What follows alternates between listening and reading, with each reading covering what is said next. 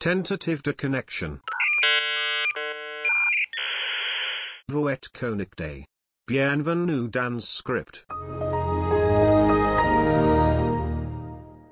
Bonjour et bienvenue dans ce déjà 7e épisode de Script.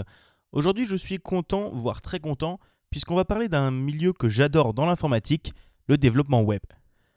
Et dans ce premier épisode dédié au sujet, on va parler un peu de la technologie qui permet au web de fonctionner. On passera à l'HTML uniquement sur l'épisode suivant. J'étais censé le faire en un seul épisode, mais bon, ça risquait de faire un épisode très long et indigeste, et je rentrais pas suffisamment dans les détails à mon goût.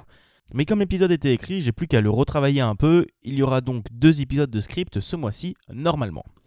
Donc revenons au centre du sujet, le web.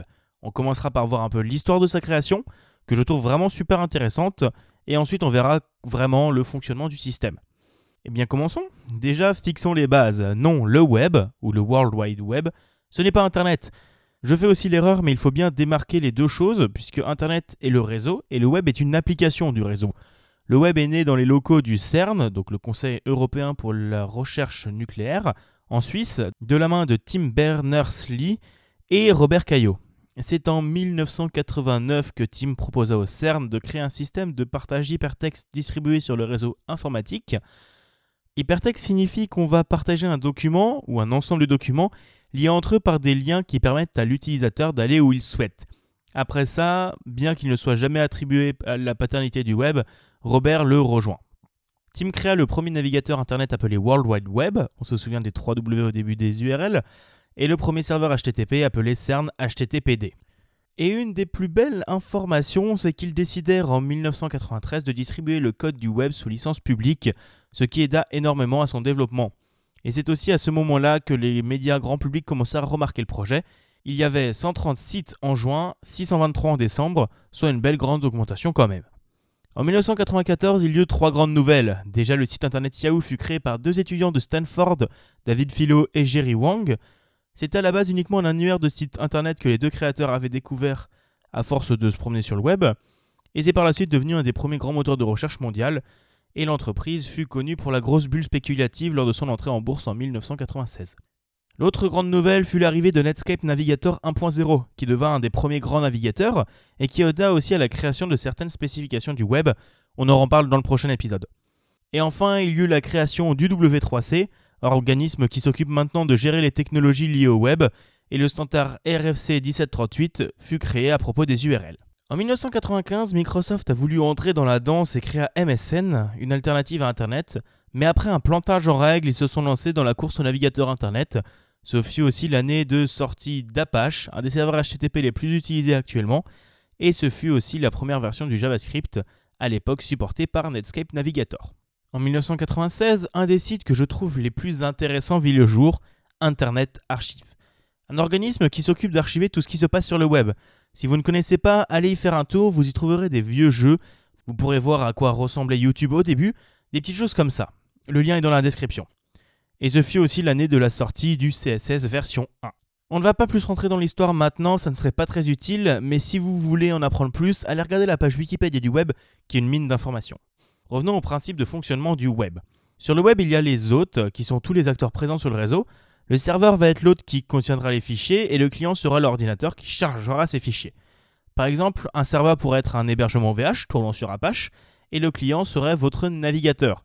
Et pour cela, le client pourra utiliser différents protocoles, donc des ensembles de règles permettant de communiquer entre ordinateurs, comme HTTP pour Hypertext Transfer Protocol ou HTTPS pour Hypertext Transfer Protocol Secure. Les protocoles sont quelque chose de super important dans le monde de l'informatique. En effet, ils permettent à tout le monde de se mettre d'accord sur un système d'encodage, puisque tout est fait de 1 et de 0. Il permet aussi de se mettre d'accord sur comment les utiliser. Par exemple, si la personne doit répondre quelque chose après qu'on lui a envoyé un message, comment décoder ou crypter ces messages. Ou même comment doit être représentée une lettre. Vous devez sûrement avoir entendu parler du standard Unicode qui harmonise la représentation des caractères, des lettres ou encore des emojis. Et c'est parce que tous les terminaux ne supportent pas toutes les versions, ou que parfois Apple fait un peu qu'à sa tête, que vous voyez mal s'afficher certains caractères comme certains emojis exclusifs à Apple. La première norme d'encodage des caractères a été la norme ASCII qui permettait d'afficher des caractères codés sur 8 bits, 256 caractères, mais sans les accents. J'ai un peu divagué, non, mais revenons au protocole HTTP. Il fut créé en même temps que le web par Tim Berners-Lee. Il permet de transférer différents fichiers à partir du protocole TCP. Ça comptait pas sur moi pour l'expliquer, je le vois actuellement en cours et j'ai toujours pas compris. Et un serveur HTTP utilisera par défaut le port 80 de votre serveur. En gros, les ports, c'est comme les différentes portes d'entrée vers votre serveur. Ils ont un numéro entre 0 et 65 535 et ils permettent d'identifier de manière unique un processus utilisant le réseau. Il existe différentes méthodes dans le protocole HTTP qui permettent de différencier ce qu'on veut faire avec notre requête. Il y a trois méthodes principales. La méthode GET qui permet de demander une ressource sans effet sur la ressource en question au niveau du serveur. La méthode POST qui permet d'envoyer des informations vers un serveur en vue d'un traitement par celui-ci, par exemple les formulaires en HTML.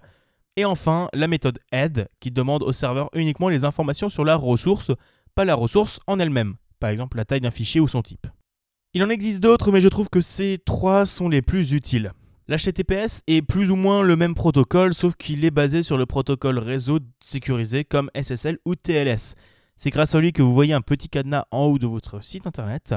Mais pour l'utiliser, il faudra obtenir un certificat SSL qui va lier ensemble l'adresse de votre serveur et votre organisme permettant de certifier son identité. Maintenant qu'on a parlé protocole, on va voir un peu comment fonctionnent les serveurs HTTP. Et pour que le navigateur sache quel serveur il va aller interroger, on peut soit entrer directement une adresse IP, pour Google par exemple c'est 216.239.63.255, soit passer par le Domain Name System.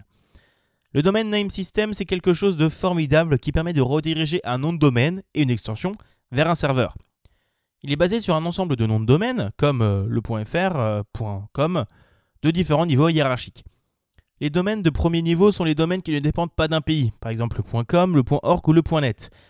Les domaines de premier niveau nationaux sont gérés, eux, par les États et peuvent nécessiter de suivre certaines règles. Par exemple, le .es nécessite d'être basé en Espagne, ou le .li qui demande normalement au site de suivre les règles de la charia. D'ailleurs, Numerama fait un super article intéressant sur les problèmes liés à ces domaines. Il est dans la description. Et ensuite, il y a aussi les domaines de premier niveau génériques, comme le .alsace, le .bzh ou le .eus en France. Et après ça, il est possible aux entreprises d'avoir leurs propres extensions depuis quelques années, comme le .sncf ou le .bot qui est géré par Amazon. Bon, revenons un peu sur le fonctionnement du DNS. Le navigateur va s'occuper d'aller demander à un serveur DNS. Il en existe plusieurs comme 1.1.1.1 de Cloudflare, celui de Google, mais plein d'autres. Quel est le serveur qui est lié à cette adresse ? Il peut y avoir plein de couches puisqu'on peut mettre un nom de domaine caché derrière un autre, plein de choses très cool comme ça. Il est même possible de créer des sous-domaines comme par exemple fr.wikipedia.org. Mais le nom de domaine n'est qu'une partie de l'adresse d'une ressource. En effet, devant on indiquera le protocole utilisé, HTTPS, HTTP, FTP. Ensuite, le nom de domaine, le port auquel on veut accéder, parfois caché dans le nom de domaine. Et après seulement le chemin vers la ressource. Ce chemin sera séparé en slash par répertoire qu'on traversera, jusqu'à finir par le nom du fichier et son extension. Mais maintenant, la plupart des serveurs utilisent un système de route qui permet d'avoir juste à accéder à l'endroit en slash au lieu de mettre une extension. Par exemple, pour accéder à une chaîne YouTube, vous ne mettrez jamais un .html à la fin, et c'est grâce à ce système de route. Et il est aussi possible de passer les informations au serveur directement grâce à l'URL avec des paramètres après un point d'interrogation. Bon, avant de terminer, j'aimerais vous parler d'une dernière chose, les MIME types. Acronyme de Multipurpose Internet Mail Extension, le MIME type permet de préciser le format d'un fichier autrement que par son extension et comment l'encoder, le décoder, puisque le format mail ne supporte que l'encodage ASCII et donc pas d'accent. On utilisera donc un en-tête personnalisé par le MIME type qui définit comment le destinataire devra afficher le mail.